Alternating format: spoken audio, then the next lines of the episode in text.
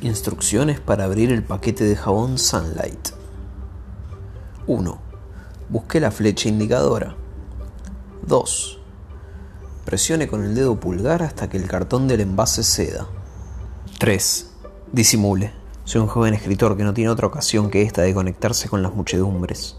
Usted finja que sigue abriendo este estúpido paquete y yo le diré algunas verdades. 4.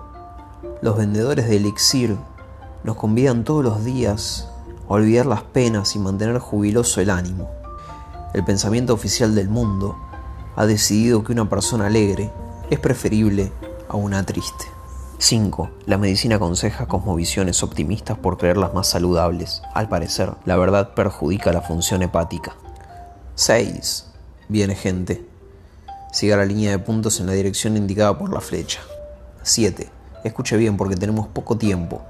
La tristeza es la única actitud posible que los compradores de este jabón pueden adoptar ante un universo que no se les acomoda. Toda alegría no es más que un olvido momentáneo de la tragedia esencial de la vida. Puede uno reírse del cuento de los supositorios, pero este es apenas un descanso en el camino. Uno juega, retosa y refiere historias picarescas, solamente para no recordar que ha de morirse. Ese es el sentido original de la palabra diversión. Apartar, desviar, llamar la atención hacia una cosa que no es la principal. 8. Conversar acerca de estos asuntos es considerado de la peor educación. Los comerciantes se escandalizan, las personas optimistas huyen despavoridas, los maximalistas declaran que la angustia ante la muerte es un entretenimiento burgués y los escritores comprometidos gritan que la preocupación metafísica es literatura de evasión al respecto mientras le recomiendo que no deje el paquete de jabón al alcance de los niños.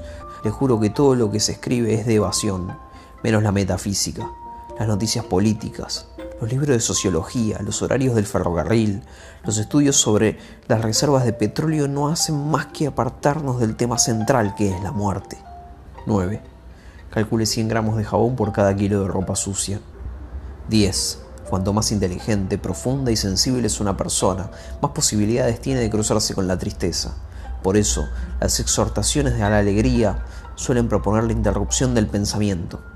Es mejor no pensar. Casi todos los aparatos y artificios que el hombre ha inventado para producir alegría suspenden toda reflexión, la pirotecnia, la música bailable, las cantinas de la boca, el meteor, los concursos de televisión, las kermeses. 11. Separe la ropa blanca de la ropa de color y entienda que la tristeza tiene más fuerza que la alegría. Un hombre recibe dos noticias, una buena y una mala. Supongamos que ha acertado en la quiniela y que se ha muerto su hermana. Si el hombre no es un canalla, prevalecerá la tristeza. El premio no lo consolará de la desgracia. Byron decía que el recuerdo de una dicha pasada es triste, mientras que el recuerdo de un pesar sigue siendo pesaroso. 12. No mezcle este jabón con otros productos y no haga caso de los sofistas risueños. Tarde o temprano alguien le dirá, si un problema tiene solución, no vale la pena preocuparse, y si no la tiene, ¿qué se gana con la preocupación? Confunde esta gente las arduas cuestiones de la vida con las palabras cruzadas, la soledad, la angustia y el desencuentro y la injusticia. No son problemas, sino tragedias. Y no es que uno se preocupe, sino que se desespera. Lloraba solo en la muerte de su hijo. Un amigo se acerca y le dice, ¿por qué lloras si sabes que es inútil? Por eso, contestó Solón, porque sé que es inútil.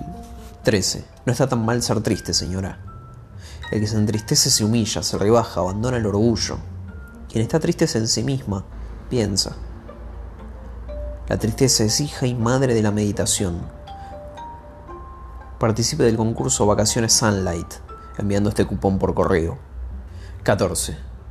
Ahora que se fue el jabonero, aprovecharé para confesarle que suelo elegir a mis amigos entre la gente triste. Y no vaya a creer el ama de casa, Sunlight, que nuestras reuniones consisten en charlas lacrimógenas, nada de eso. Concurrimos a bailongos atorgantes, amanecemos en lugares desconocidos, cantamos canciones puercas, nos enamoramos de mujeres desvergonzadas que revolean el escote y hacemos sonar los timbres de las casas para luego darnos a la fuga. Los muchachos tristes nos reímos mucho, le aseguro. Pero eso sí, a veces mientras corremos entre carcajadas, perseguidos por las víctimas de nuestras ingeniosas bromas, necesitamos ver un gesto sombrío y fraternal en el amigo que marcha a nuestro lado. Es el gesto noble que lo salva a uno para siempre. Es el gesto que significa, atención muchachos, que no me he olvidado de nada.